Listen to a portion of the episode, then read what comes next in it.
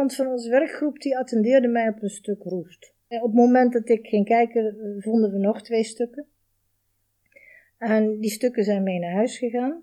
En op de een of andere manier liet mij daar niet los. Dan heb je zo'n duveltje in je hoofd, zo van, uh, het zou toch eens een zwaard kunnen zijn.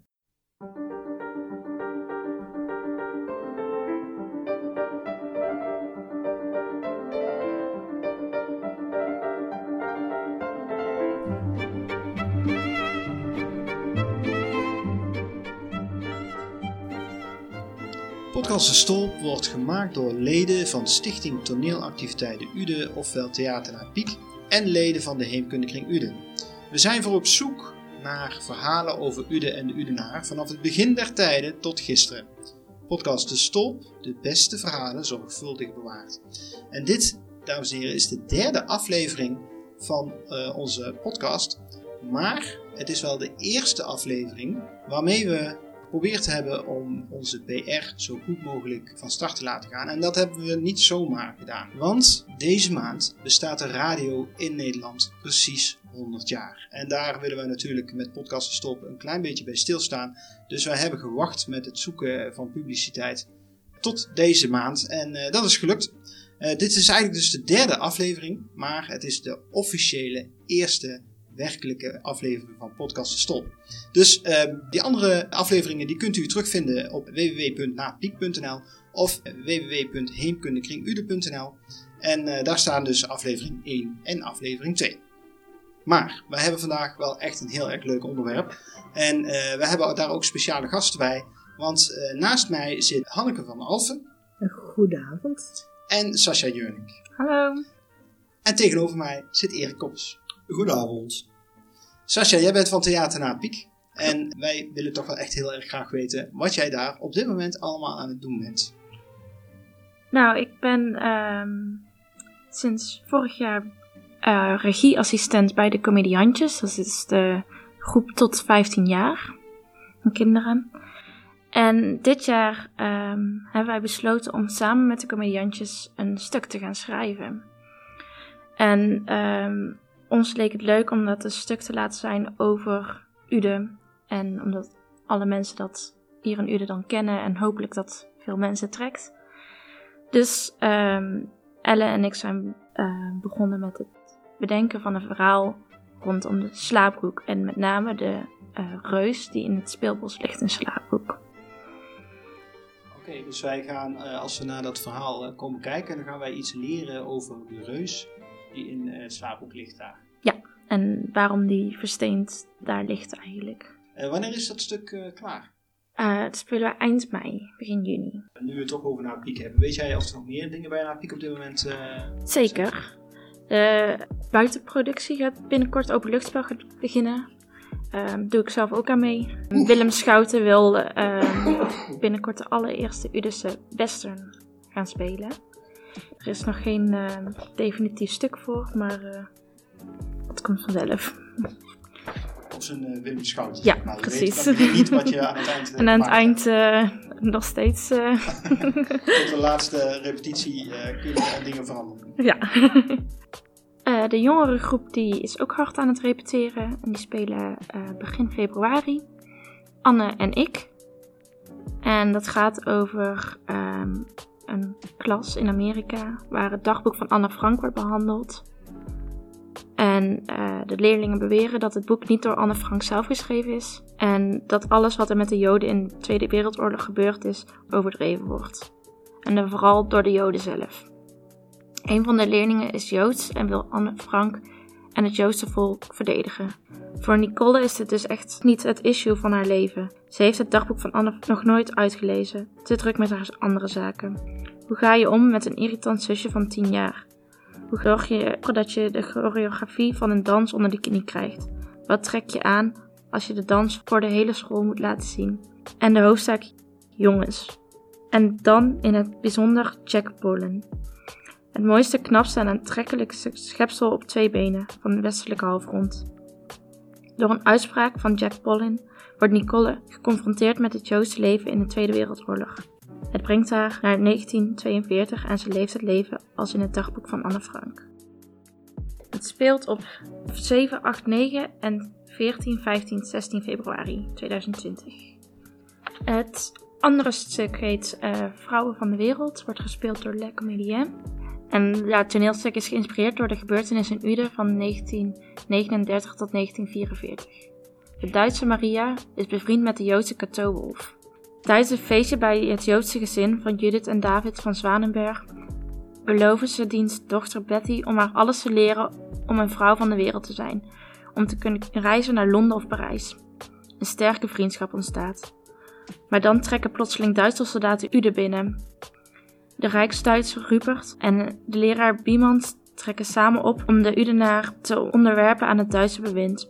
Hoe zag de oorlog eruit aan de Udese keukentafel?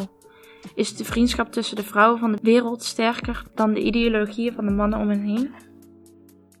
En dit stuk speelt op 25 en 26 april en 2, 3, 9 en 10 mei 2020. En van allebei is de kaartverkoop sinds 1 oktober gestart.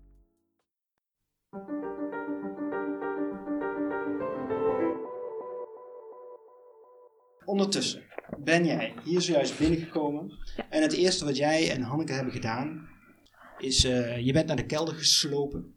En daar heb je uh, gekeken in alle kasten en vervolgens een, uh, een voorwerp gevonden.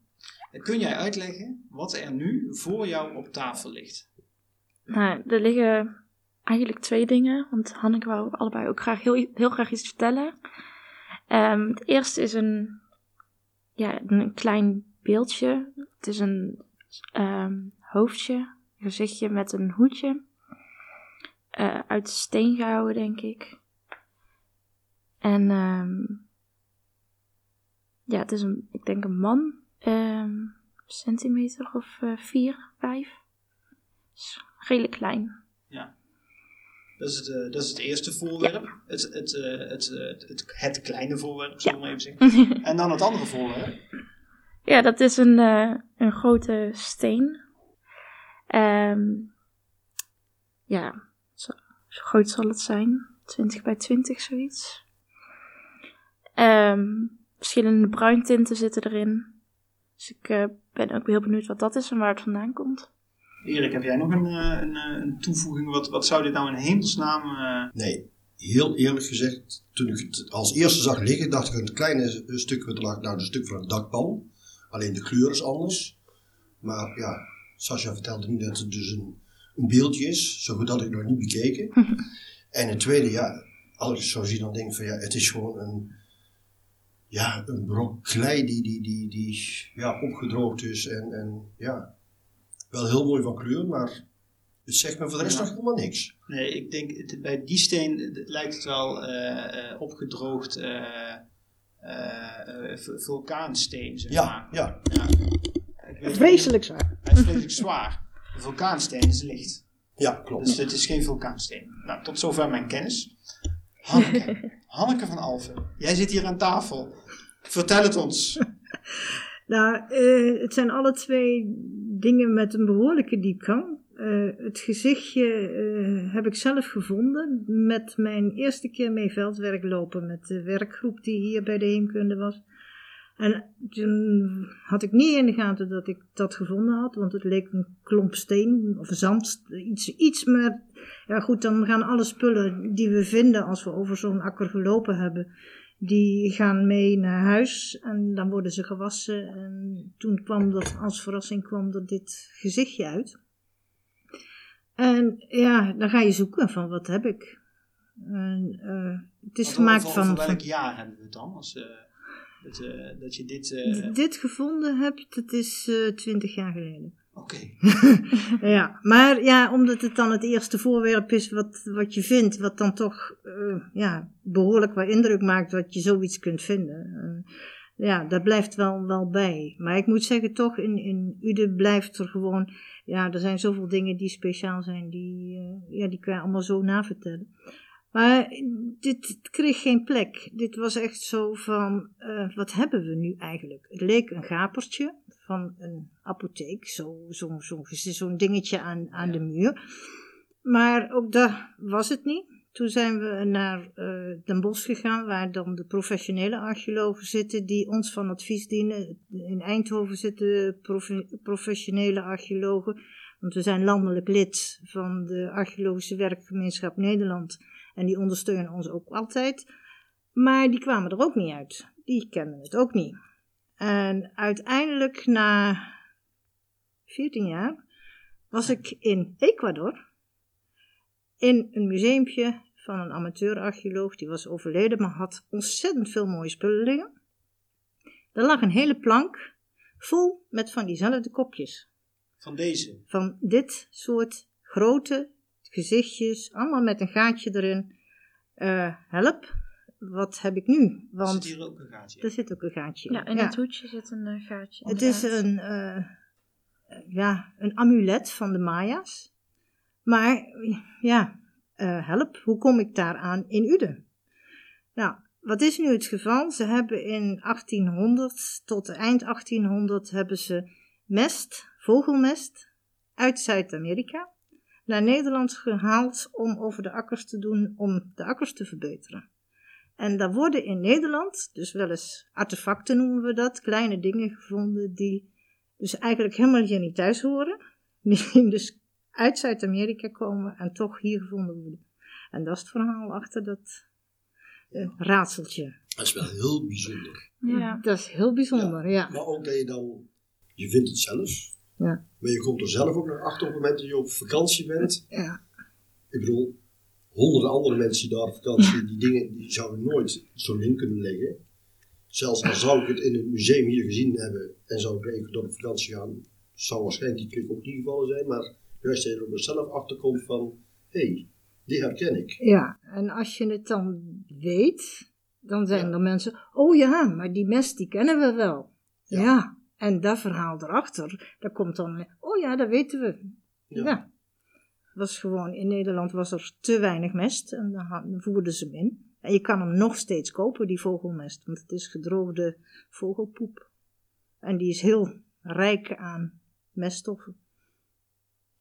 Maar die, eh, dan hebben we het over, over 1870, nee? eh, Ja, van 1840 tot 1890. Dus Ja, dat, ja, ja, was dat echt eh, nodig in Nederland, omdat de kunstmest die wij hadden, was de mest uit het huis. En dat was niet voldoende om, om akkers eh, ja, te, Ja, te ja, voorzien ja. van genoeg voedingsstof. En dit is in die mest gekomen doordat een vogel dat heeft opgegeten of mee heeft opgeschept. Waarschijnlijk mee opgeschept. Iemand zijn amuletje verloren en uiteindelijk eh, hier terechtgekomen. Ik zeg, Sascha, er zit nog een toneelstuk in. Ja, Ja. Ja. Ik zou er wel even naar eh, Ecuador gaan op vakantie om onderzoek te doen. Ja, ja, dat is heel Op de leuk. kosten van het piek. Ik wil wel graag mee. Ja, dat is goed. En dan die grote. Ja, dat is eh, iets wat in Uden heel veel voorkomt, is ijzeroer.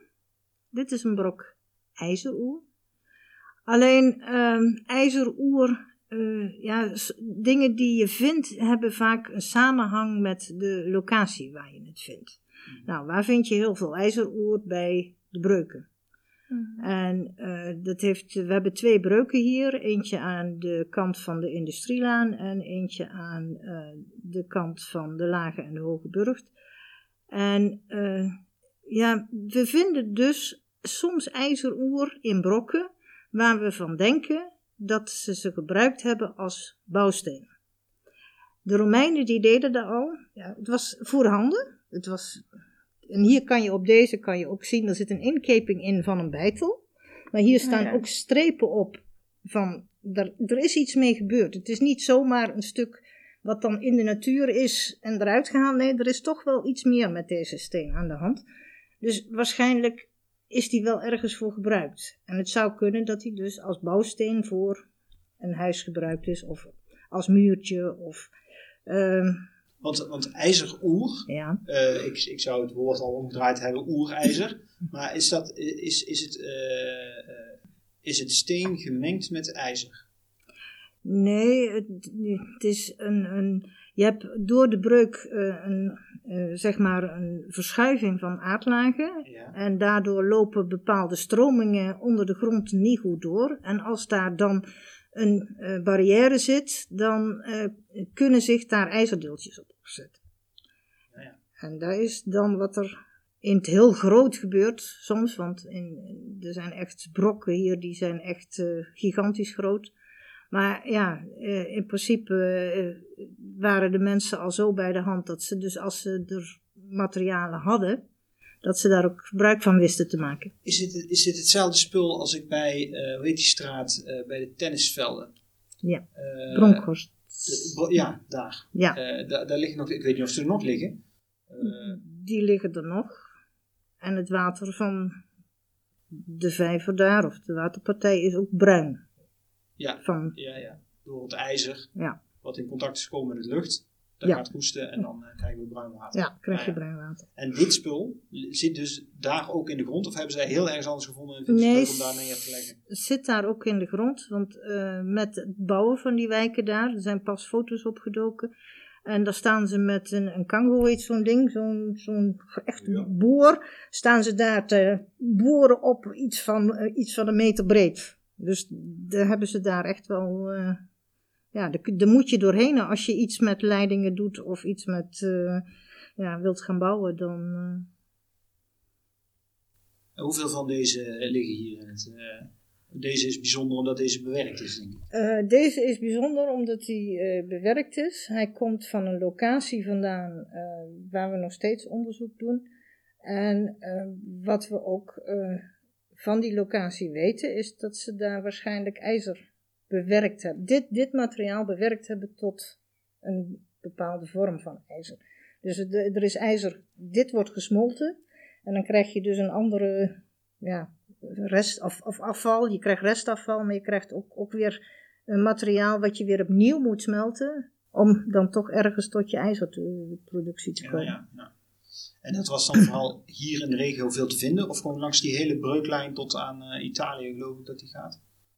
Eh, zijn nou hele rare dingen? nee, nou ja, dat weet ik niet. Ik concentreer me op Ude altijd. Ja, ja, ja. ja, dat, is, ja. dat is gewoon. Maar eh, kan, ik, kan ik stellen dat, dat, dat u de eh, een populaire plek was voor mensen in de ijzertijd? Of ga ik dan heel snel? Ja, dan ga je wel snel. Maar ehm, in de ijzertijd hebben we het grafveld op Slaabroek. Dat is ijzertijd. En eh, daar was wel populair, want daar hebben ze heel veel mensen begraven. En de belangrijkste die begraven is, is de vorstin van Slaabroek. Die, eh, normaal werden mensen gecremeerd en dat was de dame of de heer die dan gewoon begraven werd. Tussen al die heuveltjes. Vraagtekens. Weten we niet waarom. Maar die dame of heer die daar begraven is, die had eh, bronzen armbanden, bronzen enkelbanden, had een barnsteen. eh, was gewoon echt uitgerust met toch meer luxe dan normaal gebruikelijk was. En eh, ja, hoe komt ze daar? Waarom was ze daar? Was ze toch reizende? En, maar ze had ook een bepaalde status, want anders had je al die, die sieraden niet. Dus er is ook nog steeds. Soms dan heb je meer vragen als je iets vindt dan dat je. Ja, ja, ja. ja, ja. Want je weet verder niet eh, de term vorstin van, eh, die heb je eigenlijk later erop geplakt. Je, je weet van, oké, hier ligt iemand belangrijks. Maar je, hebt, je, kunt, je kunt niet zeggen van, ehm, gewoon, er zijn geen geschriften of zo. Van, eh, Nee, er zijn geen geschriften. Er zijn wel eh, parallellen in Duitsland. Ook van eh, ze- dezelfde situaties. Dat je dus grafheuvels hebt met waar één persoon begraven is. En je hebt dan in Os het vorstengraf. En daar heb je de vorst. En in de zeven, bergen, de, was ook een grafveld. En daar lag ook een prins of prinses. Dus, en ja, die noemen ze dan zo, omdat die er dan toch net meer eh, meer luxe, meer, ja, eh, sommige dingen kregen ze ook niet mee. In die zin, normaal gesproken niet, maar, eh, want dat kostte geld. En dat was duur. Een, een zwaard maken kost veel tijd en veel geld. En ja, als je het meekrijgt, en zeker in Os met eh, het goud nog op eh, het handvat, ja, dat waren toch dingen die eh, ja, kostbaar waren voor die tijd. ja, ja. Maar Os was ook 800 tot 500 voor Christus. Ude is 500 voor Christus tot het jaar 0. Want er waren ook acht graven uit de Romeinse tijd. Dus dan plak je er net weer een stukje, stukje bij. En toen had ik gezegd van nou ja, die Romeinse tijd die hebben we nog niet in Uden. Uh, wat wilden ze bouwen? Een ziekenhuis. En daar waren mensen die woonden er in de tijd van de Romeinen. Ja, want dat, dat, dat wil ik dan graag weten. Maar dan gaan we even een heel eind terug. Want uh, er is ooit een moment geweest dat jij uh, je, dat je niet met archeologie bezig was. En, van de, en ergens er een moment geweest dat je, dat je besloot om je daarin te verdiepen. Wat, wat is er gebeurd? ik had een dochter, heb een dochter. Uh, en die zat op de HAVO en die moest een scriptie schrijven. En die wilde een scriptie schrijven over het vorstengraf van Os. En ja, goed, dan ga je op zoek. En laat nou op dat moment net de archeologen uit Leiden daar een onderzoek aan het doen zijn, omdat ze een industrieterrein gingen bouwen. En oh, ja, mochten er niet komen, want de grond was verontreinigd. Dus maar oh, in Leiden zit het echte zwaard. Nou goed, dan is de volgende stap naar Leiden. Dus wij naar het museum. En uh, ja, die hoek van het vorstengraf die trekt mij toch, want daar stond mijn geboortehuis in die omgeving. En uh, ja, daar moest ook wijken voor dat industrieterrein. En op het moment dat dat huis uh, afgebroken werd, uh, ben ik met mijn zusje uit nostalgie toch nog even daar wezen kijken. Ik heb nog wat foto's gemaakt van schuren die ik herkende. Uh, ons kippenhok, waar wij gewoon in speelden als kind. En ja, toch even over die akkerstruinen. Want ja, dat was het toch. En laat nou net die zon op een stukje vuursteen schijnen. Wat een mesje was. Een vuurstenen mesje. Maar dat herkende je direct? Dat herkende ik direct. Ja, dat is, als je dat een, eenmaal goed gezien hebt, een vuurstenen mesje, dan blijft dat hangen in, in je herinnering. Maar ja, goed, toen begon het van, oké, okay, dat heb ik gevonden, ik wil er meer van weten. En toen iemand gevonden in Os en die, oh, dat moet je afgeven. Ik denk, ja, dat is het niet, dat heb ik gevonden, dat ga ik niet zomaar afgeven.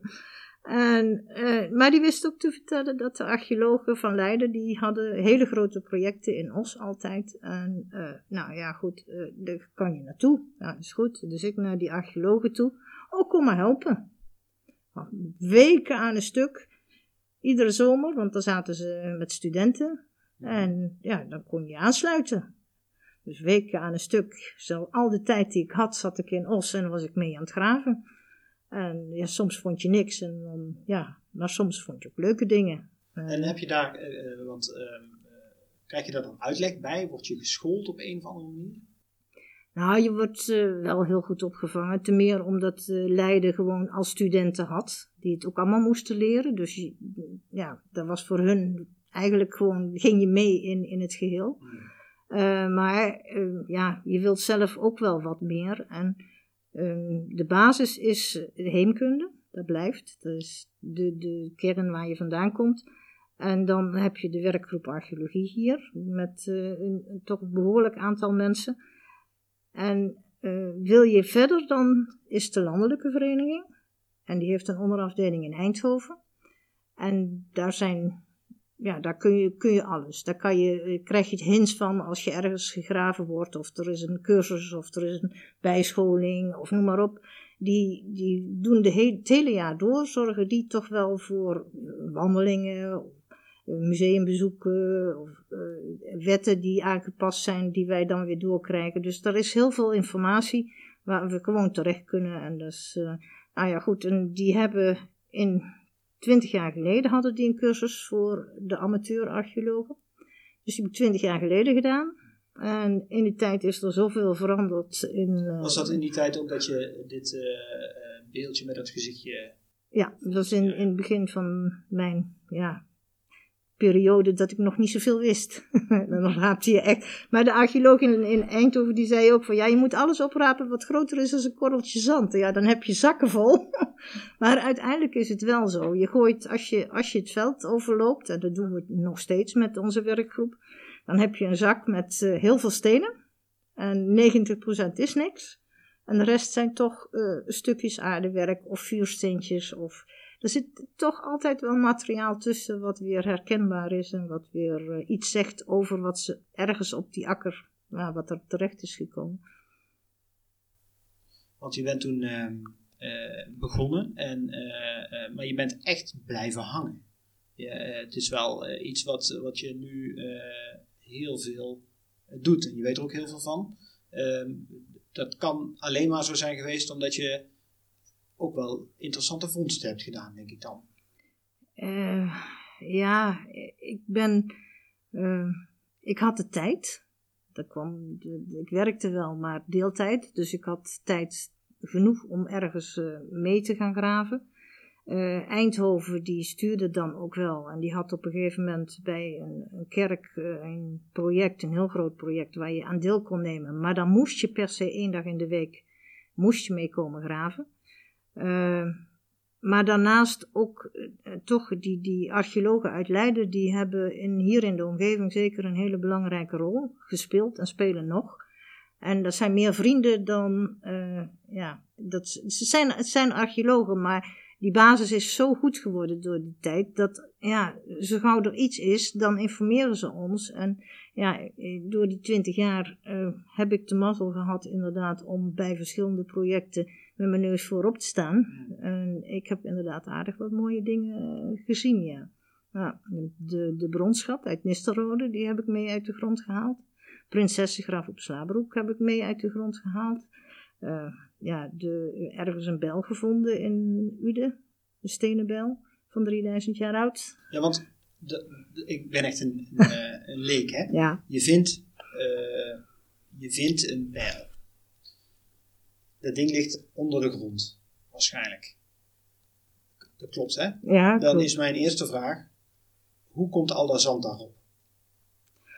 Eh, dan moeten we toch terug in die tijd, in, een landschap wat niet recht is. Wij kennen nu onze rechte straten, maar dat was vroeger niet zo. Vroeger had je zandwegen en een stuk natuurlijke landschap waarin je eh, gebieden had die veel natter waren. eh, en dan ging men aan het schuiven met grond. Want eh, het was niks makkelijker dan eh, een rechte akker of een recht eh, stuk straat waar je overheen kon. Dus dat is één, waardoor grond eh, toch op. Nou, dan kwam erbij dat je dus de mest, eh, je moest goede grond hebben. Dus uiteindelijk moest die grond ook verbeterd worden. Dus dan komt er weer nieuwe grond op. En zo ja, werd er van alles toch met die grond gedaan. Om, eh, en ontstaan inderdaad die, die verschillen in, in zwarte grondlagen, ja. in hoogtes. En dan, dan, eh, dan vind je dat. En dan, ik zou niet weten, misschien jullie wel. Hoe herken je het? Ja, precies. Hoe weet je, dit is een bijl? Dit- Ah. Lijkt het op een bijl nog? Of, of, eh, Ja, het lijkt op, het lijkt op een bel. Ja, het is, eh, en het is ja, onvoorstelbaar dat die mensen dat konden maken. Eh, eh, ja, het is een geslepen bel, dus hij is helemaal glad. Maar hij heeft echt ja, in een stil gezeten en dan kon je er dus echt goed, goed mee hakken. En daar herken je. Daar is, ja, sommige dingen die, die hoef je maar ja, te zien, te weten. Maar ondertussen groeit je kennis van die geschiedenis, die groeit ook steeds. En sommige dingen moet je gewoon ja, toch door de jaren heen zien. Maar ja, Eindhoven heeft ook zijn, zijn home, heet dat. En daar zitten ook eh, allerlei materialen die, ja, eh, ergens gewoon slurp je een hele hoop gegevens en zet je dat allemaal op je netwerkje ergens. ja. En als je dat dan ziet, ja, dan... eh, En dan weet je, dit is een bijl. Ja. Maar dan, hoe oud is die bijl? ja. Hoe, hoe, hoe? Hoe? Eh, ja, ook, da ook daar zijn weer boeken voor. En is, eh, ja, terug in de tijd is, eh, ja, nagaan van wanneer is dat begonnen, die, die tijd dat mensen dat hadden. Stenen materialen, stenen mesjes, stenen bijlen. ja, is zoeken in boeken. En, ja, na professionele archeologen, want daar komt er dan wel bij. Je hebt zoiets gevonden, maar dan moet je het ook melden. Er is, dus, en dan wordt er officieel een aantekening van gemaakt van eh, dat is op die plek gevonden. En eh, op dat moment was ik vinder, want dat is ook nog belangrijk. eh, maar ik vond het op een terrein van een bouwonderneming. Nou ja, goed, dan moet je dus in, in overleg met die bouwonderneming, want in principe is de, de eigenaar en de vinder voor de helft hebben ze recht op datgene wat er gevonden is. En die bouwondernemer zegt van ja, wij hoeven het niet te hebben. Daar was ik blij mee, want dat hield in dat ja, bij hem konden houden. En eh, ja, werken voor de heem is werken, is, is alles eh, naar de heem. In die zin dat je het dan ook hier hebt en als mooie verzameling kunt laten zien aan andere mensen. Dus dat is, eh, ja. En als je een officiële opgraving hebt, zoals met de, de vondsten van nu in het, in het gemeentehuis, dan gaat dus alles eerst mee naar de universiteit om het te laten ja, kijken hoe oud het precies is, of waar glas gemaakt is, of waar het aardewerk van de, klei vandaan komt. Ze tegenwoordig zulke geweldige onderzoeken. En dat duurt gewoon een hele tijd. Maar dan, als dat dan is, dan hebben wij geen zeggenschap als heemkunde. Ook al, uh, dan gaat het naar het depot in Noordbra in Den Bosch. En daar is het beschikbaar voor bruikleen. Maar ook beschikbaar voor studenten die onderzoek willen doen. En, uh, het grafveld uh, aan de Schepersweg was dusdanig interessant dat de grote professor van de faculteit heeft nu weer dingen eruit gehaald, uit die collectie alweer, voor verder onderzoek. Dus dat, blijft voorlopig nog wel even interessant. interessant die, uh, ja. En over welke jaartallen praten we dan als we het hebben over de opgave daar bij uh, Schepershoek? De Schepersweg, Schepersweg. Schepersweg is uh, ja, 450, 750 daartussenin. En de graven zijn ja, zoals het nu gezegd wordt, tussen 25 en 26. Na Christus. Dat is wel lang geleden. ja, want... dus, dus, toen bestond er, zei het natuurlijk geen Ude, maar bedoel, er was wel dat hier een, een ja, bevolking rondliep. Ja, en dus, ja. dan, ik, ik, ik ben even, mijn geschiedenis is een beetje stroef, maar uh, kennen wij die club die hier toen zat? Wij kennen die club niet. Nee. Het, het, het, heet, het, zijn Merovingers. Dus de Romeinen waren weg. En uh, ergens zijn die mensen uh, waarschijnlijk gestuurd door uh, ja, rijke heren. Van jullie gaan maar eens ergens kijken of je een stuk grond kunt vinden waar het goed wonen is. En dan kan je eens kijken of je daar kunt settelen. En dat hebben ze dus inderdaad een paar eeuwen gedaan, die mensen, die Merovingers. Alleen die zijn toch ook weer verdwenen. Maar die hoek die is wel bewoond gebleven. Want uh, we hebben naast die periode ook uh, een periode gevonden van de 11e eeuw, 12e eeuw. Dus die hoek daar is gewoon de voorloper wel van, van Uden. Daar hebben altijd wel vanaf 500 mensen gewoond. Dus alleen heette het toen nog geen Uden. Dus wacht. wij, wij, hadden hier dus een stel. Uh, hoe, noem je die, hoe noem je die mensen die. Romeinen? nee, Romeinen waren weg. Die waren, die waren weg. Toen zijn Dan heb je de, de, de, Merovingiërs? Ja, maar hoe noem je dat? Dus als iemand uh, onbekend land gaat onderzoeken, zo, dan gaan ze even kijken. Kolonisten. Kolonisten, kolonisten. ja, kolonisten. Dus ze hebben een stel kolonisten, die komen naar Uden. Die denken, nou, het is hier goed toeven. Goed toeven. het is hier goede kersen eten. Ja. En die besluiten uiteindelijk toch te gaan. En dan hebben we dus heel lang uh, niks, vermoedelijk. Nou, nee, want die, die uh, mensen die daar gewoond hebben, die Merovingers, die sluiten aan op de bewoning die er daarna komt. En daar kan je dus zien en daar is minder, wordt minder van. Die Merovingers, waren echt mensen die, dat weten we omdat ze heel rijk begraven zijn. Die kregen echt alles mee. Die werden begraven, in, toch in een kist. En dan kregen ze uh, de mannen in vol ornaat. Dat waren echt stoere, ruige mannen met uh, schild en zwaard en uh, het volle, echt het volle ornaat. Ook, ook de, de dingen die ze nodig hadden als ze gingen jagen. Dat ze dus als er ergens een knoop af was, bewijzen van, of er ging iets kapot aan de riem, zouden ze het zelf hebben moeten kunnen repareren. Ze konden vuur maken, want er zat in een buideltje ook, ook materiaal om vuur te maken. En de vrouwen die we daar gevonden zijn, die hadden dus de sieraden en de huiselijke dingen. Dus er was een hele duidelijke afbakening in functie. Maar ze kregen ook alles mee. En ze kregen ook nog een pot met eten mee, want het waren mensen die geloofden in de goden. Dus nog geen christenen. Nee. nee.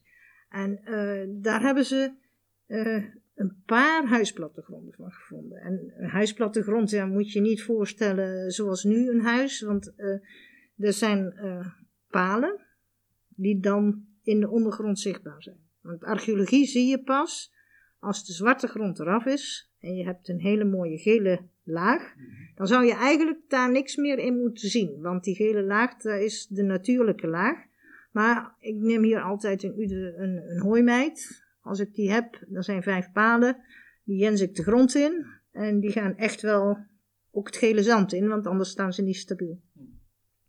Zijn die nou weggerot en over duizend jaar bewijzen van, uh, er is verder niks gebeurd op die akker, dan kan ik nog zien aan die vijf palen dat daar een hooimeid heeft gestaan. Want er zijn dan bruine vlekken in de grond. En we kennen de, de, de omvang van een hooiberg. We weten gewoon, dat weten wij weten wel hoe die eruit ziet. Maar goed, van toen zijn ook die, die vormen van die huizen, die zijn bekend. Want er zijn ondertussen toch wel meer opgravingen geweest, dus ze kunnen ze allemaal in diezelfde tijd passen.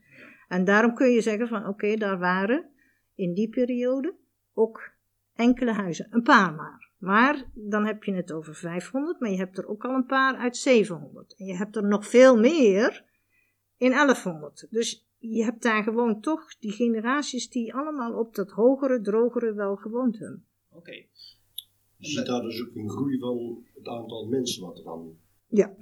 Ja, want zeker in 1100 dan heb je gewoon uh, een hele kaart vol met uh, allemaal verkleuringen uitgetekend. Uh, dus. En, en, ja, over die, die zwarte laag en eronder komt een gele laag. Op welke diepte moet ik nou dan even denken? Is dat op, op, op een meter diep of, of, moet ik dan nog dieper zitten om, om zoiets te vinden? Nee, dat scheelt heel erg. Scheelt per ja, gebied? Ja, dat ligt ook aan of een gebied uh, afgevlakt is, noemen wij dat. Want dan is de, er een stuk van die bovenlaag is verschoven naar natte gedeelte. Maar ja, gemiddeld 60 centimeter uh, moet je toch wel eraf doen. En dan kan het inderdaad tot uh, een meter, anderhalve meter, zoveel kan er ooit op zitten hoor. Dat is echt, ja. dat verschilt heel erg. Okay. Dus intussen zijn we in, in 1100, want ik vind jouw vraag eigenlijk wel interessant. We hebben het nog niet bij die uh, Merovingers. Ja. We hebben het nog niet over Uden. We kunnen, we kunnen nog niet zeggen, dit het... is Uden. Ze hebben nee. gewoond, maar het zijn kolonisten. Ja. Uh, uh, ze gaan wel over in, in, in, de, in, de, in de, de mensen die hier in 1100 ja. komen, maar die hebben dan waarschijnlijk andere rituelen of andere gebruiken, waardoor je echt kunt zeggen, nu hebben we te maken met een andere cultuur. Die ja, dan ga je meer het christelijke krijgen. En dan kun je, als je een beetje doordenkt, dan kan je zeggen van nou, we sluiten aan bij de kruisherenkapel. Want daar zit uh, in 1200, 1300, dan komt daar uh, die kapel. En de Sint-Pieter precies hetzelfde. Dus dan ontstaat er een hele andere cultuur, maar dan verschuift ook een beetje de, de kern. En dan ga je verder, en dat is bij uh, waar de VND uh, heeft gezeten, die hoek hebben we ook gekeken. Daar stond vroeger het oud-gemeentehuis en daar kwamen we materialen tegen van de 15e, 16e eeuw. Dus uiteindelijk kun je die lijn, die trekt heel langzaam. Dus, dus uh, we beginnen in de buurt van het ziekenhuis? In, op Slaabroek. Op, Sla, op Slaabroek? Ja. Dan trekt die club ik probeer een landkaartje te maken. Die gaat vanuit Slaapbroek. Uh, verhuizen ze elke keer een stukje richting het ziekenhuis. Ja, de mensen van, van het grafveld weten we nog niet precies waar die gewoond hebben. Dit, dit is nog een vraag. Oké, we weten wel dat ze daar begraven. Ja, ze weten dat ze daar begraven. Ja, ja. ja. ja dat doe je natuurlijk midden op je, op je dorpsplein. Dat doe je daar buiten. Dus dat is daar maar wel op loopafstand. Je mag aannemen dat dat niet zo ver uit de buurt zou zijn. Maar ja, zolang je het niet gevonden hebt, kan je het ook niet. Uh, nee, nee, want nee. Zij, kunnen wij uit de omgeving, bijvoorbeeld Os, kunnen wij dan wel uh, bekijken: oké, okay, als het grafveld hier is, dan is het dorp of de, de bewoning is dan in een straal van zoveel. Nee. Uh, kan je niet zeggen, omdat in die tijd waren het ook nog jagers en verzamelaars. Die hadden niet zo'n zo vaste plek als Eh, de Romeinen. De Romeinen zijn echt, die, die, die zijn de eerste groepen die zich echt eh, ergens vestigden. En die ja, de- de- op een gegeven moment ook door de Germanen weer verdwenen, verdreven ja, zijn. ja, ja. Dus eh, we, de, de, de pre-Romeinen. Ja. Even- ja, dan krijgen we op een gegeven moment Romeinen. Hebben we, Romeinen hebben ook een Ude gehad dan? We hebben bewoners gehad in die periode in de Romeinse tijd. In de Romeinse tijd. In Of de- het Romeinen waren, weten we nog niet. Mm, dat Nou, doen we voorzichtig over. Ja, dan, dan, als je Romeinen hebt, dan heb je meteen een, een beeld van iemand in vol ornaat met eh, een helmpje en een, eh, een zwaard Ja, en een schild. ja. En eh, daar hebben we geen aanwijzingen voor gevonden, maar wel eh, dat er mensen gewoond hebben, maar die kunnen ook goed als voorzien, die iets hebben moeten verbouwen of als voorzieningen voor mensen die wel in het leger zaten. Ja. En ja, uiteindelijk, eh, ja, er zijn, er waren echt arme Romeinen. Die hadden, daar hebben we weinig vondsten gedaan. Alleen één, één Romein heeft zijn portemonnee verloren, maar we hadden twaalf Romeinse munten. Oh, Oké. Ja. Ja. Is dat ook gevonden door, de, de, door jullie? Nee, door de archeologen. Die, eh, nee, ja, je kan dat jammer vinden, maar uiteindelijk is het wel zo dat het dan wel een goede plek krijgt. En dan wordt Ja, het ook ja, goed. ja, ja. want het materiaal wat je vindt, en het is hetzelfde met een zwaard vinden, is niet zomaar iets. Het is een, een, een brok roest. En als je er niks aan doet, hou je niks over. En eh, daar gaat een heel proces aan vooraf, want uiteindelijk is die vondst van de Schepersweg is 2014 geweest. Het boek is nu pas gepresenteerd, eh, afgelopen jaar. En eh, de vondsten is een jaar eerder dat er wat beschikbaar is gekomen. Omdat het moet echt in, in water, dat moet gezuiverd. Dan heb je nog weer dat er impregneermiddel in moet. Want anders dan al die stoffen die erin gezeten ze- hebben en die veroorzaken allemaal gaatjes. Dat moet eerst opgevuld. En dan pas kunnen ze heel voorzichtig gaan slijpen en gaan krabben om te kijken wat er dan nog van het eigenlijke zwaard over is. Dus dat vraagt gewoon heel veel tijd. Ja, want jij hebt eh, een keer zo'n brok roest gevonden. Ja, nee, ik niet helemaal. Iemand van onze werkgroep die attendeerde mij op een stuk roest. En ja, ik, ik neem altijd alles mee. en eh, op het moment dat ik ging kijken, vonden we nog twee stukken. En die stukken zijn mee naar huis gegaan. En op de een of andere manier liet mij daar niet los. Dan heb je zo'n duveltje in je hoofd, zo van, eh, het zou toch eens een zwaard kunnen zijn. Omdat er was ook een aardewerk potje. En dat had een bepaalde eh, vorm. En dat noemen ze knikwandpotjes. En die knikwandpotjes die passen ook in die Merovingische tijd. En dat zwaard paste eigenlijk ook wel in die Merovingische tijd. Maar ja, dan denk je van, het zal niet waar zijn. Want je weet dat je dan eh, toch wel eens wat, wat teweeg brengt. Om de, de hele project daar was archeologisch vrijgegeven. Dat wil zeggen dat ze zeggen er zit geen archeologie. En dan mag er gebouwd worden. Oké. Oh. Dus jij, jij hebt eh, thuis een ding, eh, een brok roest waarvan je denkt, ik denk dat dit een zwaard is. Ja. Als, als je een zwaard vindt, begrijp ik ondertussen van jou, dat is eh, lokaal wereldnieuws.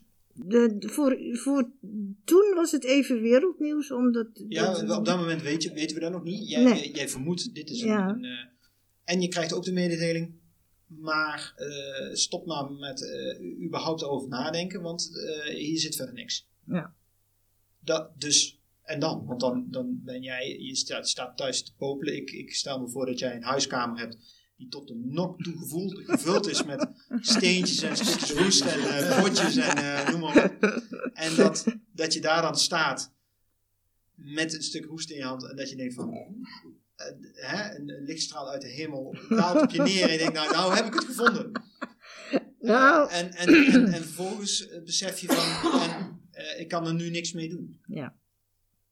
Ja, dan moet je kijken of je professionele mensen achter je eh, kunt krijgen. En eh, die, ja, die kring is toch wel zo groot dat als dat moet, eh, dat ook kan. En die professionele mensen weten ook wel dat wij, als wij roepen, we niet voor niks roepen. En toen kon ik bij een groep archeologen, doe ik mee koken, historisch koken. En ja, daar kon ik naartoe. En, want ik moest gaan koken. Ik denk, nou, ik neem het mee. Zegt, dan moet je nou even kijken. Oh, zegt hij, je hebt een zwaard in huis. Oké, maar het was donderdagavond. Dus ja, donderdagavond gebeurde er niks meer. Nou ja, vrijdags wel. Toen waren alle telefoons waren even roodgloeiend. Want eh, ja, nee, Dan dit ga was... jij bellen. Ja, Ja, ja, ja. ja, en mijn maatjes ook, die gingen ook bellen. Ja, eh, toch maar even zo van, eh, dit kan niet waar zijn.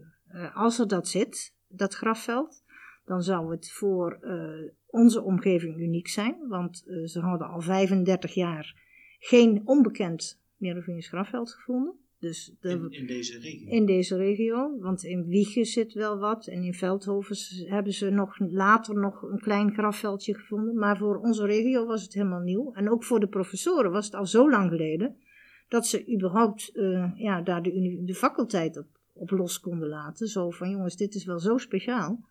Daar eh, ja, moeten we echt met volle aandacht tegenaan. En de hield in dat wij maandags met eh, de grondeigenaren, met eh, de archeologen, met de gemeente, met de adviseur, zaten we om de tafel met een aantal mensen van onze werkgroep. En ja, toen zijn er al spijkers met koffie geslagen. Want het kan niet zijn dat dit zomaar kan. Ja, Nee, dus, maar er zit dus ook een partij daar aan tafel die denkt, oh, het zal het niet waar zijn. Want ik kan me voorstellen dat eh, als er dan, daarna gebouwd wordt, dat betekent dus dat zo'n bouwproject ook allemaal uitgesteld moet worden om dit soort dingen. Eh, nou, dat wordt wel makkelijk gesteld in eh, de praktijk, maar is, dat is toch niet. Eh, kijk, de, eh, daar waren ze bang voor. Er was ook één eigenaar die wilde, was, waar we het over hebben, was februari 2014. En er was één man die wilde gaan bouwen. En die wilde al vrij snel gaan bouwen, dus in april. En eh, nou, omdat wij met de gemeente en de archeologie allemaal door konden stappen, eh, hebben ze gekeken of wat wij vermoeden, of dat ook waar was. En dan gaan ze iets meer dan een eh, laadbak van een, een, een graver, gaan ze kijken of het inderdaad zo is. En toen vonden ze al elf graven.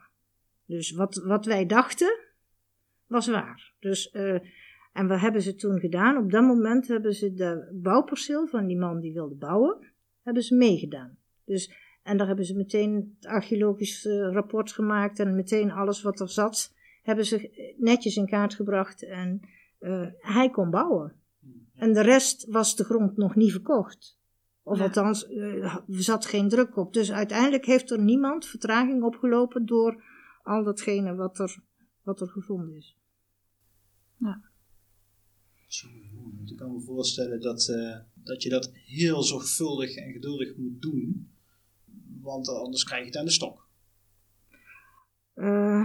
Nou, aan, je moet een, een weg zien te vinden waarop. eh, A is er een wet, die verplicht soms dingen. En eh, dan heb je van. eh, het is archeologisch vrijgegeven. Dat wil zeggen dat er of een bureauonderzoek of een booronderzoek is geweest. En waarin ze dan een conclusie hebben getrokken van. er zit geen archeologie. Als er die niet zit, dan mogen wij wel kijken. Maar dan moeten wij dus gaan zoeken naar invalswegen bij eh, eigenaren of wij ook daadwerkelijk mogen. En als de eigenaar zegt van nee, jullie komen niet op mijn plak, ja, dan houdt het voor ons ook op. Maar ik moet zeggen, het wordt steeds beter. Er zijn toch steeds meer mensen die ons even de gelegenheid geven om te kijken. En eh, soms ook nog wel even om te graven. Dus ja, het is dan een samenwerking met de, de eigenaar. En zegt, als, je, als je ergens iets ziet, noem maar een waterput. Je kan een waterput, kan je, als je de locatie weet waar die, die zit, dan kan je al heel veel zeggen. Nou, wat werd, alles werd in die waterput gegooid, van kannen en, en, en noem maar op. Oh ja. En dat is voor ons is dat een indicatie van eh, wat kan er zich afgespeeld hebben in die omgeving. En als je dan zo'n zo'n waterput hebt, die kan je met een, een laadbak van een graver, kan je die gewoon aan de kant laten gooien. En dan zeggen we van, nou oké, eh, doe maar even een paar meter verderop. En dan komen wij wel eh, op een paar zaterdagen die grond even doorspitten. Vinden wij niet erg, dat doen wij dan met alle plezier. En als ze dan ook nog een mooi kan of iets overhouden, dan zijn wij helemaal gelukkig. Dus is- en dan zegt het iets over de geschiedenis van dat hoekje weer. Ja, ja, precies. Want die bel, die stenen bel, zat ook in een waterput. Op het moment dat je dan eh in zo'n waterput bijvoorbeeld iets vindt, dan ga je zeggen we gaan, want ja, bij een waterput zal waarschijnlijk misschien wel een, ja, een huis of iets gestaan hebben waar mensen dus eh, tijdelijk gewoond hebben of geleefd hebben. Dan ga je niet de rest van de omgeving die ook nog uit kan. hè. Nee, want je mag alleen maar kijken op het moment dat er dus de mogelijkheid zich voordoet, als, als er een weg aangelegd wordt of als iemand een huis bouwt, dan kan het dus zijn dat die bovenlaag eraf gaat, maar is die zo strand, dan doet hij meteen de kelder eruit graven, ja, dan hebben wij niks meer. Nee. Maar gewoon, ja, is dan het moment om even te kijken, maar wij mogen niet graven. Nee. Nee. Dus ja, dan moet je net het geluk hebben dat iemand zegt, nou, we gaan- ga hier een huis bouwen. Ja. We hebben de put gevonden. Maar hier komt ook nog een heel huis. En eh, wat we doen, we gaan inderdaad een stuk grond afgraven, zwarte grond. En we, dan mogen we even gaan kijken. Dan zou je geluk hebben als dat het Ja. geval is. Ja, maar goed, we hebben ook een, een archeologische waardekaart. Die, die is opgesteld met archeologen. En daar, eh, die zit bij de gemeente. En daar worden bepaalde indicaties aan gehangen. Als een gebied eh, heel interessant, heel hoge verwachtingswaarde heeft met archeologie, heeft het een, een rode kleur bij wijze van. En is er geen onderzoek geweest, is nog wit. En zo kun je toch wel een beetje weten waar. Waar- eh, voor bepaalde plekken ja, ja. interessant kunnen zijn. Ja, dus er er is eh, de Kruisherenkapel hier. Die heeft, eh, daar hebben ze het riool aangelegd een aantal jaren terug. Dwars door de fundering van de kapel. En op dat moment was er een archeoloog binnen in de kapel bezig. Die hadden wij even ingezeind van kom toch maar eens even kijken. Mhm. En ja, door het feit dat ze met die laadbak, die dan eh, zo breed is, daar toch een sleuf doorheen trekken, kon hij mooi zien dat daar dus nog meer funderingen zaten en ook nog eh, begravingen in de Kruisherenkapel. En wat dan ook nog kwam, en dan komen we weer terug op het steentje, de onderkant van de fundering van de Kruisherenkapel zijn de ijzeroerbrokken. En Van, ja. van hier waarschijnlijk, waarop ze zijn gaan bouwen. Dus de, de onderste laag is, is echt een heel pakket ijzeroer. En daarop kom- komt pas de stenen van de bouw. En die kan je zien als het goed is. Ja, want dus hebben daar dat stuk opengelegd. En eh, dus je kunt daar gewoon eh, naar binnen kijken, inderdaad. En dan, eh, dat, wat we dan zien is dus dat. De onderste, onderste stuk is ijzeroerbrokken Ja. en dan beginnen de, de stenen. Alleen ik, ik ben niet zo gelukkig met de, hoe het eruit ziet. Dat mag even wat aandacht hebben. Maar ja, dus vocht van onder wat daar dan toch weer binnenkomt. Wat, eh, Ja, ja. dat is die plak hier buiten. Ja. Ja. De Ja, glas. Ja, het is heel erg lastig om iets met glas af te dekken. Dat, eh, Ja. Het vocht komt van onder en eh, ja, dus eh, leuk om het te zien, want mensen kunnen daar toch eh, ja, zien wat er, wat er voor de, de voorgeschiedenis is van de kapel. Maar als je op de straat bent, dan zitten er ook nog zilveren noppen. En die fundering die zit dus echt onder die noppen, kan je die fundering volgen. Dus die fundering zit daar nog helemaal onder de straat. ja, en dan hebben we het over 1100. Ja, 12, 1200. Dat is de Ja. tijd. eh, Waarin de eerste kapel. ja. Ja. Kunnen we dan, want dan zijn we weer terug bij onze tijdlijn. eh, kunnen we dan al zeggen van. Hé, hey, eh, de eerste keer het woord Ude komt ergens al tevoorschijn? Of, of, ja, of, eh, zit, zit, zit ik dan meer in de hoek van Ude in geschriften? Als ik wil weten wanneer dat Ude Ude werd genoemd. ja, Gewoon altijd. Waarschijnlijk rond de Steen ja, en 16e eeuw. 15e. nee, u is toch 800 jaar oud.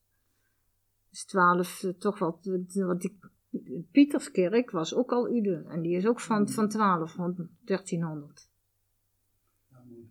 Ja, dus je zit daar toch al wel, dat was ongeveer rond eh 11, 1200. ja. Ja. Dus dan praat je toch al wel over Ude dan.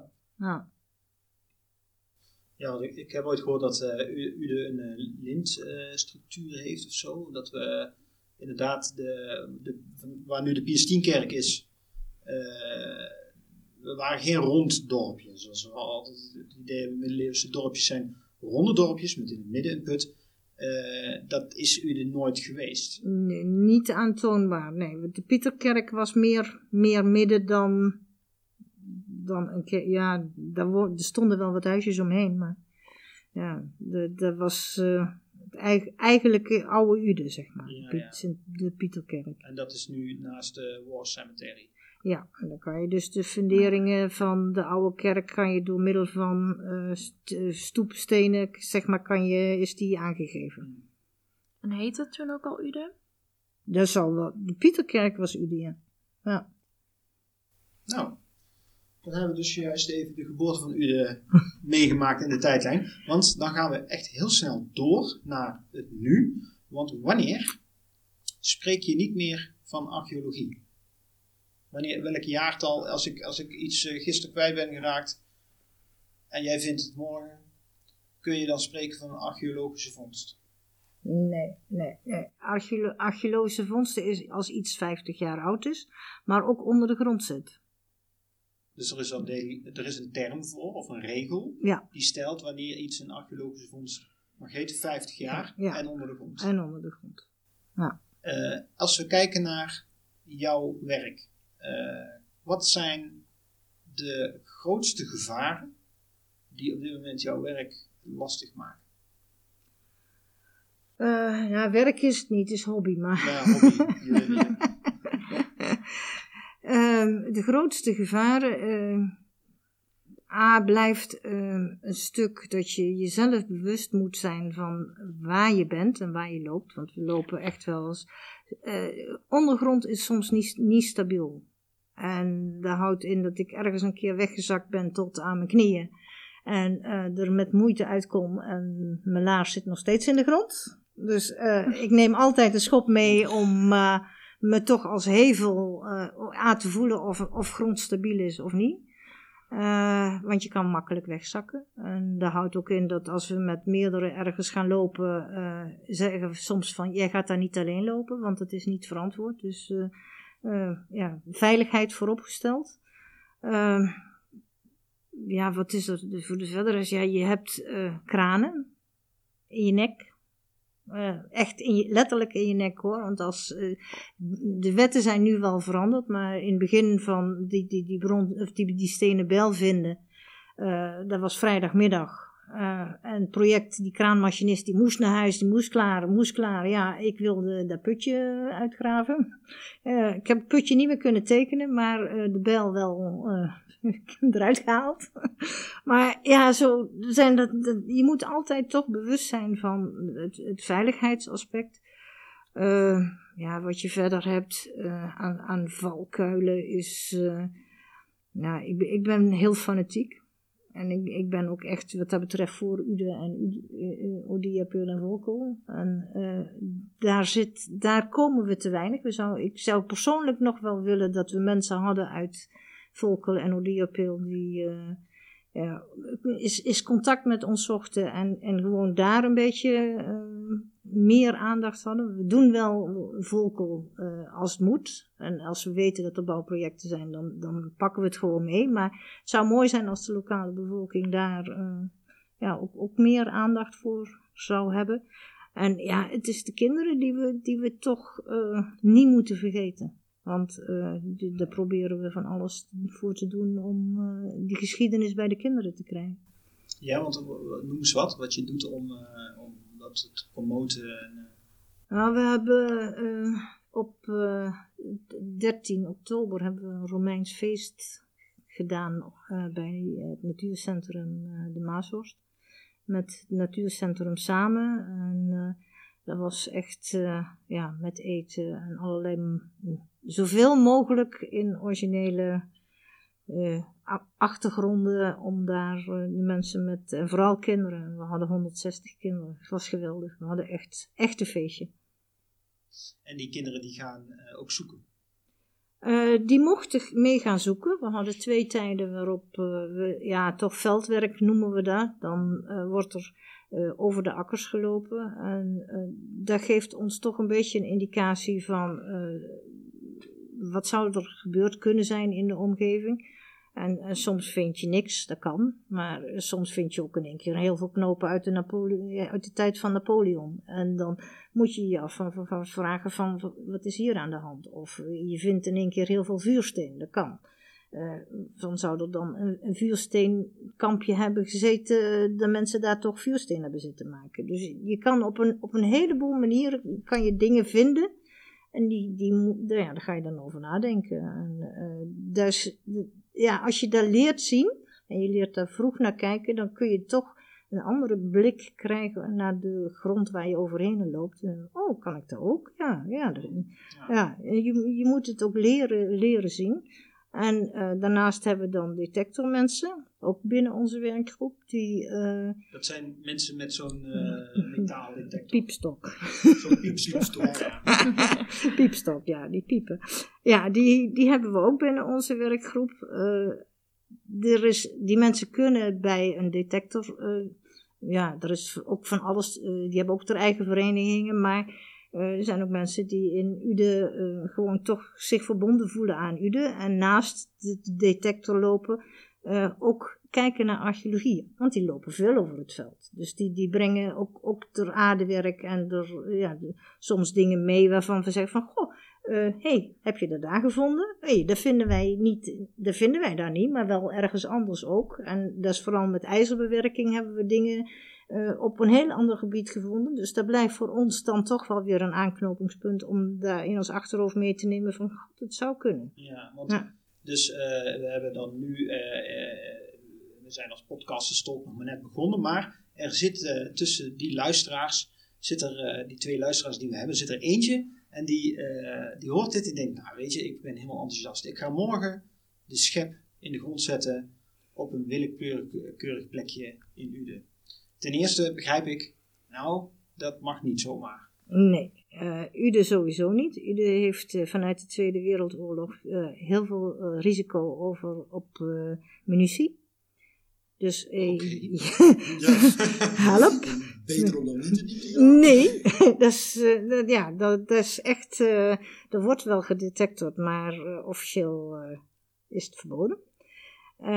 Dan heb je dat je als je eh, gaat graven of je gaat lopen op een akker, dan moet je sowieso toestemming hebben van de eigenaar van de grond dat je dat mag. En erbij komt dat je het ook nog, je hebt een verplichting om als je iets zou vinden, om het archeologisch te melden. En je, je zegt van eh, melden bij de eigenaar. Dus verbeeld het een, een akker is, dan zou het waarschijnlijk een boer zijn. Ja. Maar verbeeld ik loop door Slaabroek, dan is de gemeente de eigenaar, moet dan bij de gemeente daarvoor. Dan moet je bij de, of Of staatsbosbeheer. Staatsbosbeheer, Ja, ja. maar je mag dus sowieso in natuurgebieden mag je niet detecteren. Oké. Ook al niet. Dus ja, er zijn toch wel verschillende regeltjes die je ja, Ja. in acht moet nemen. Maar ja, eh, er gebeuren rare dingen en eh, ze zijn heel vroeg wakker, vaak die mensen. Dus Mhm. dan slaapt iedereen nog. Bij de Kruisherenkapel hiervoor eh, was de eigenaar van een huis die zei van luister eens, eh, ik werd wakker om twee uur s'nachts. En toen waren ze aan het piepen terwijl wij bezig waren met het archeologisch onderzoek. Om twee uur s'nachts, met drie man sterk. Oh. Ja, toch eventjes te... En dat is dan niet per se om te helpen. nee, dat is gewoon... eh, Dat zijn een soort van schatzoekers dan die, die, die hopen om... Ja, die hopen op dat ene muntje. Op dat ene muntje. Ja, ja. Ja, ja dit, dit is, ik, ik vind op zich helemaal niet erg dat ze er zijn. En ze mogen van mij ook rustig lopen als ze maar de regeltjes in acht nemen. Ja. En ja, eh, melden is heel belangrijk. Dus eh, ja, eh, kijk, Ja. en overleg. Ik vind ook als iemand over mijn akker gaat lopen, ja, daar hoef ik niet altijd blij mee te zijn. Als ik daar net gewas in gezaaid heb en... Ja, plantjes net naar boven komen ja, dan, eh, dan ja, ben je daar niet gelukkig mee als eh, boer. Dus eh, dat- dat kan me niet meer voorstellen. Maar stel nou dat je als eh Udenaar zo'n metaaldetector of zo thuis hebt staan. Dan mag je hem dus in Uden eigenlijk niet gebruiken. En als je dan iets vindt, waar kun je dat dan melden? Je kan het, eh, eh, als, je, als je iets echt heel speciaals vindt, net als die, die stenen bel, die heb ik eh, diezelfde middag nog bij de burgemeester gemeld. Dan heb je dus een meldingsplicht aan de burgervader. Als je echt iets speciaals zou vinden. Als je iets anders vindt, dan is er een meldpunt in een bos. Archeologisch meldpunt. Dus daar kan je dan weer terecht. En die, die archeologen die komen dan ook gewoon bij jou thuis op bezoek. En er zijn eh, echt een aantal detectormensen die dat heel netjes doen. Hoor. Die melden echt eh, met de regelmaat van de klok melden die eh, de vondsten. wel. Buiten je bijvoorbeeld, eh één manier is inderdaad om over de akkers heen te lopen, een andere manier is met metaaldetectie. Maar kan er bijvoorbeeld met sonar gezocht worden nog als je zegt van god, we hebben een bepaalde plek, of met andere apparatuur om bijvoorbeeld bepaalde dingen in kaart te brengen. Kijk, zo'n zo, zo, piepstok, waar we het dan over hebben, die vindt in principe alleen metaaldelen, Ja, en ook maar tot een bepaalde ook diepte. nog maar tot een bepaalde diepte. Ja. Maar ik kan me ook voorstellen dat er andere apparatuur is, want Ja, ja je op het hebt. moment dat je een, een positie gevonden hebt waar je denkt van nou, dit is een interessant terrein. Ja, nou, je kan via oude kaarten wel eh, soms terugvinden dat er ooit een huis gestaan heeft. Ja. En eh, als het belangrijk zou zijn, kun je dat met een grondradar kijken of je eh, daar dan ook, ook bewaarheid krijgt. En, ja. ja, dus, maar goed, zo'n onderzoek kost een paar honderd euro. Ja, Ja. dat zal niet voor niks zijn. Dat, Nee, niet voor niks. Dus ja, dat gaat dan weer. eh, zal ook niet de, de, de, ja, Ja, dan moet je een goede reden hebben om, het, om het te doen. En waar we per toeval geluk bij hadden, was dat eh, de VU heeft, de Vrije Universiteit van Amsterdam, die heeft een onderzoek gedaan naar de pilrambreuk. ja, En eh, daar hadden wij, zou geen archeologie zitten. Wij als toch eh, eigenwijze amateurtjes hadden gevraagd om te mogen kijken eh, totdat de zwarte grond eraf ging. En toen zat er dus wel archeologie en toen zat er wel een verkleuring in de grond. En het heet daar Hoge Lage Burgt. Eh, en we zijn nog steeds op zoek naar de Hoge Burgt. Dus zouden we misschien de gracht hebben. Nou, uiteindelijk eh, kwam daar een luchtfoto uit. En ja, die geeft toch wel eh, verkleuringen aan. Alleen het onderzoek loopt nog. Mhm. En ja, daar zitten wij met smacht op te wachten totdat dat bekend wordt wat daar voor bevindingen uitkomen. Maar dat kan goed nog twee jaar worden voordat we dat onderzoek eh, uitgewerkt zien. Ja, ja. Want inderdaad, wat jij zegt Erik, van eh, bestaande techniek. Ik kan me voorstellen dat, dat er misschien een keer een dag komt dat, dat, dat je een, een drone of zo over een veld laat vliegen en, en dan heel makkelijk weet wat er speelt, of het satelliet of zo.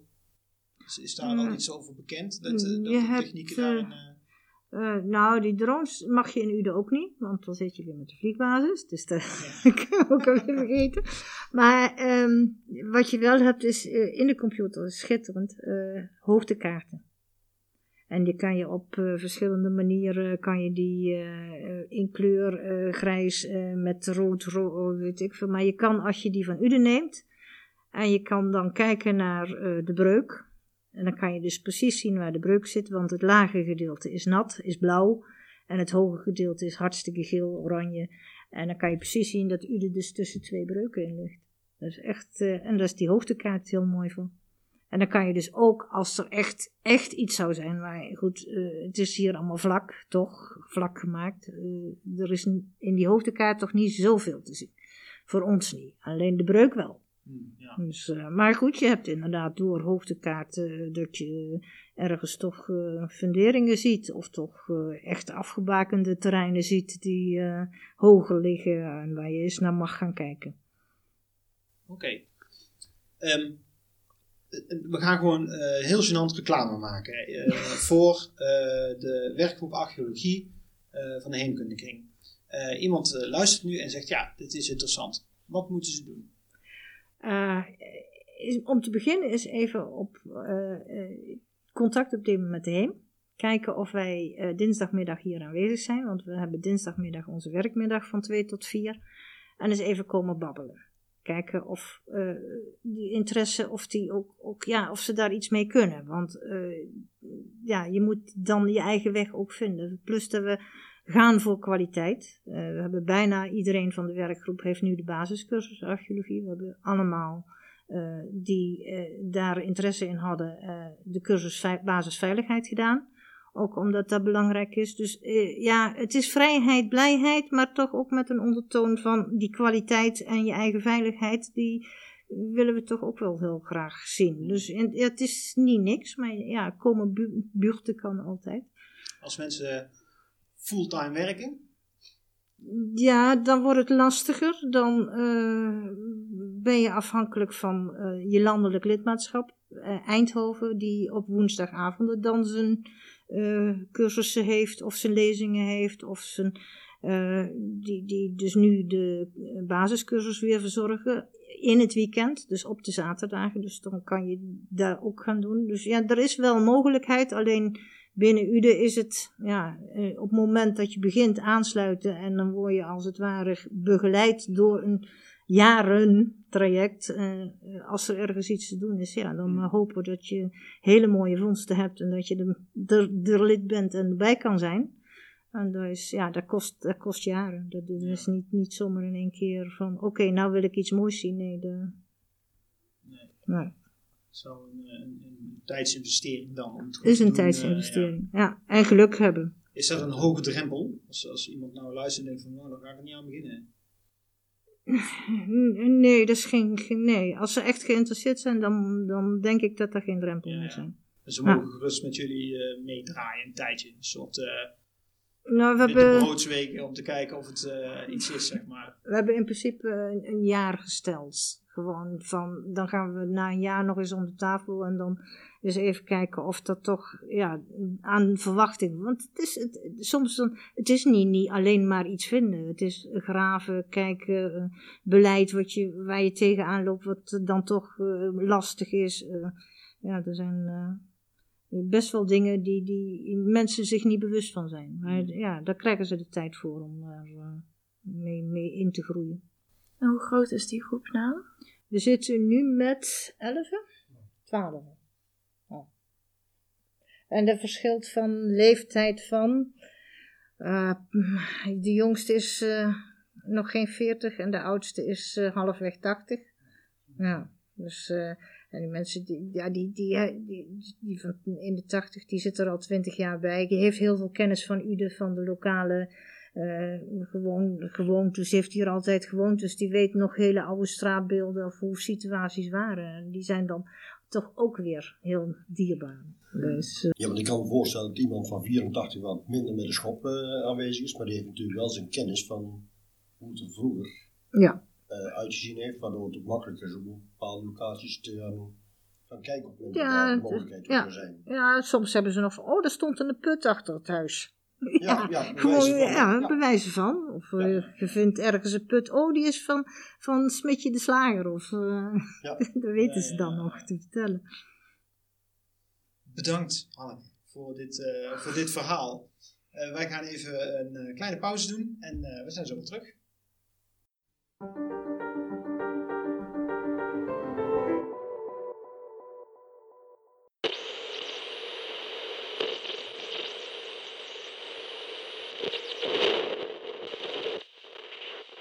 In de jaren 70, 80 en begin jaren 90 was het bakkie in elke auto te vinden.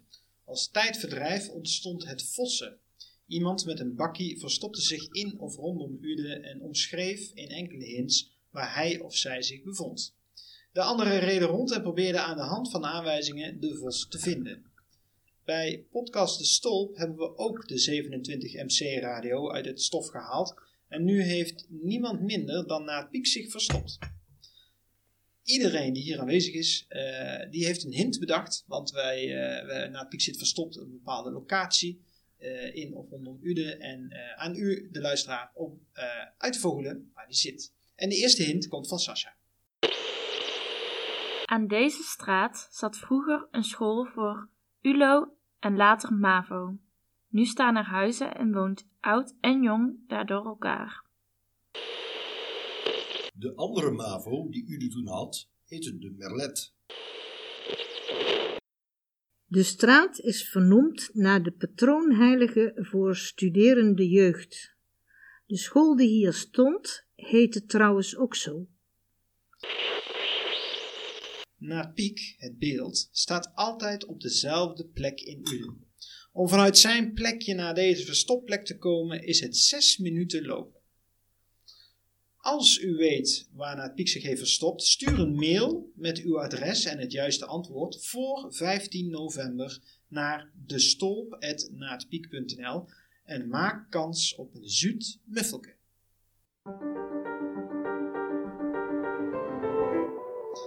Heeft u ook nog andere vragen, uh, dan kunt u ook daarvoor mailen naar de stolp. En dat is dan de stolp, D-E-S-T-O-L-P, apenstaartje N-A-A-T-P-I-E-K.nl. De stolp.napiek.nl.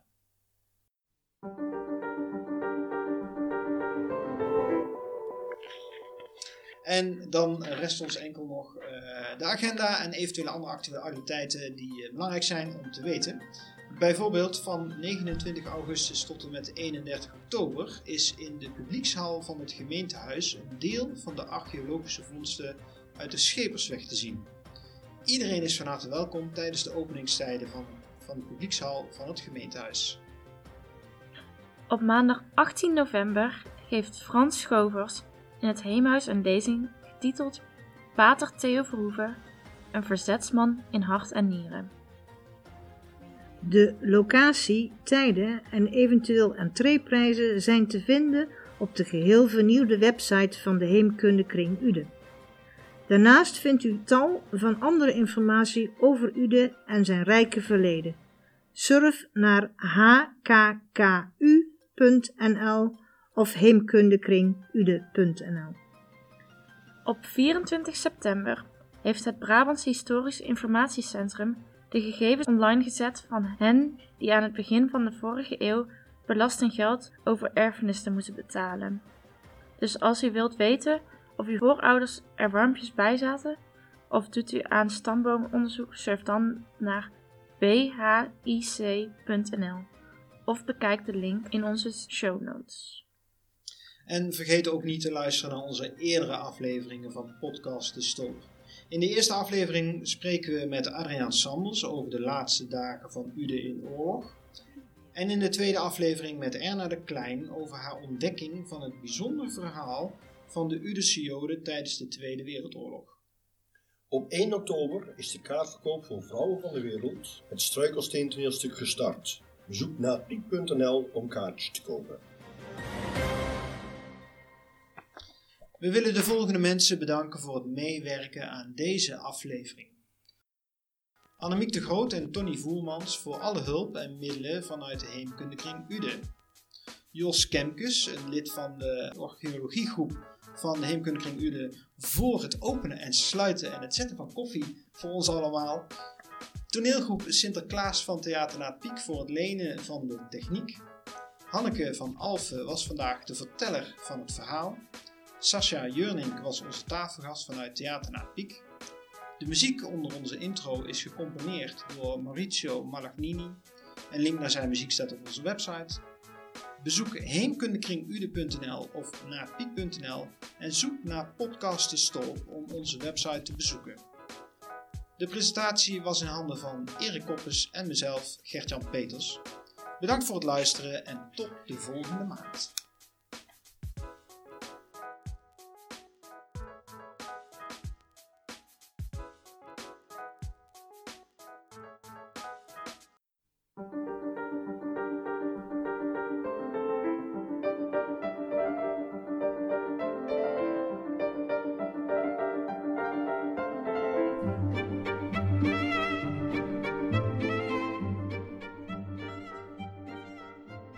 Podcast De Stolp wordt gemaakt door leden van Stichting Toneelactiviteiten Ude, ofwel Theater Piek, en leden van de Heemkundekring Ude. We zijn voor u op zoek naar verhalen over Ude en de Udenaar vanaf het begin der tijden tot gisteren. Podcast De Stolp, de beste verhalen zorgvuldig bewaard. Podcast De Stolp kunt u vinden op de website van Theater Piek en op de website van de Heemkundekring Ude. Surf dan naar www.naatpiek.nl of ga naar www.heemkundekringude.nl en klik op podcast de stolp. Stuur uw vragen en reacties via de mail naar de stolp@naatpiek.nl. Schrijft u liever een brief of een kaartje? De brievenbus van Podcast De Stolp kunt u vinden tegenover restaurant Chambon, naast de Kruisherenkapel, bij het grote ijzeren hek. Zoek naar de brievenbus van Heemkundekring Uden. Podcast De Stolp is een podcast, een geluidsbestand op internet. Heeft u internet, dan kunt u naar ons luisteren. Dus ook via uw mobiele telefoon, bijvoorbeeld tijdens het wandelen, tijdens het tuinieren, tijdens het reizen met het openbaar vervoer en op vakantie. Woont u niet of niet meer in Uden? Geen probleem. Want kunt u op internet, dan kunt u naar Podcast De Stolp.